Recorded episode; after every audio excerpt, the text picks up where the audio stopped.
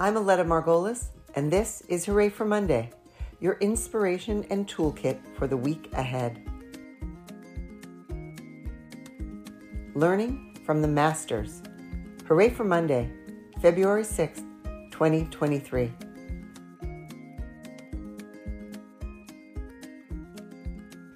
There's a growing body of research that points to the benefits to our mental and physical health of mindfulness, eliminating distractions, focusing on the here and now, and being fully present. And there must be thousands of apps, books, and podcasts designed to help us achieve this elusive goal. Many of these tools are designed by experts, psychologists, neuroscientists, and yogis. But there's another, often overlooked group of experts from whom we should be learning individuals who are masterful at being fully present and in the moment young children. Anyone who has spent time with a toddler or a baby has witnessed these experts in action. A toddler building a tower of blocks is focused fully on her project and is not distracted by worries about what is going on around her. She isn't multitasking, making her grocery list, or planning her weekend. A toddler in his high chair eating spaghetti for the first time is fully immersed in the experience of tasting, smelling, touching, and perhaps experiencing his meal not only with his teeth and tongue, but also with his fingers and face and perhaps even toes. A baby gazing into the eyes of a loving parent is not looking over that parent's shoulder to see if there's someone more interesting in the other room. That baby is 100% in the moment committed to the experience of gazing into the eyes of another person. Of course, as adults, our lives are much more crowded with responsibilities than those of young children. This reality makes it exponentially more challenging for us to be as in the moment as they are. And yet, we were once young children ourselves. So the capacity to be that centered, that focused, and curious is still somewhere within us. Perhaps it is worth turning to our youngest teachers to learn how to access it. This week, try to find an opportunity to spend time with a young child. While you are spending time observing and ideally playing with them, consider these questions How are they using their breath? Is their breathing shallow or slow and steady? What kinds of things make their breathing speed up or slow down?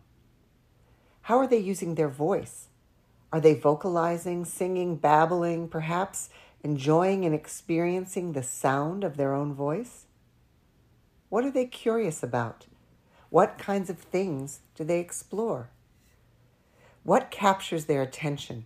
Perhaps it's a toy or a family pet or your earrings or the pattern the sunlight makes on the carpet? How do you see them engaging their senses? What are they looking at, touching, tasting, and listening to? What happens if you try to emulate some of the things the baby or toddler does? How does it feel to breathe in tandem, maybe one breath for every two or three toddler breaths? Or sing along, or let your eyes rest for a while on the carpet speckled with sunlight? What is it like to notice what they notice? Young children have a lot to teach us about concentration, about focus, about how to be fully present. Yes, we can turn to apps and books and other more sophisticated tools. Those certainly have their place in teaching us how to be present. And we can sharpen our curiosity muscle and wonder about what it's like to be a young child, a true master of being in the moment. Wishing you a week of reconnecting with your inner child and experiencing the joy of being fully present.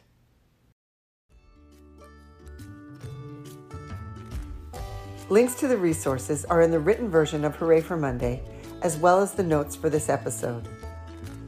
Resources Once Upon a Time. Inspired teacher Kania Crumlin created this activity while learning with her own toddlers. Engaging in playful, structured storytelling teaches children to listen carefully, focus on details, sequence elements, and use imagination. What's in the bag? Inspired teacher Judy White created this activity while playing with her young grandchild. The game is quite simple. All that's required is that player A places an object in the bag and player B asks questions in a quest to discover what it is. Creating with materials. Inspired teacher Pax Linson wrote up this activity based on her extensive experience in early childhood classrooms. In her write up, she offers observations of some of the behaviors of young children that we might learn from as we attempt to be more present in our own lives. Professional learning. Let's get curious. What happens when we let curiosity drive our instruction? The theme for our February Inspired Teaching Institute is Inspire Curiosity. Join us online Wednesday, February 8th, 7 to 8:30 p.m. Eastern, or online Saturday, February 11th, 9 to 10:30 a.m. Eastern.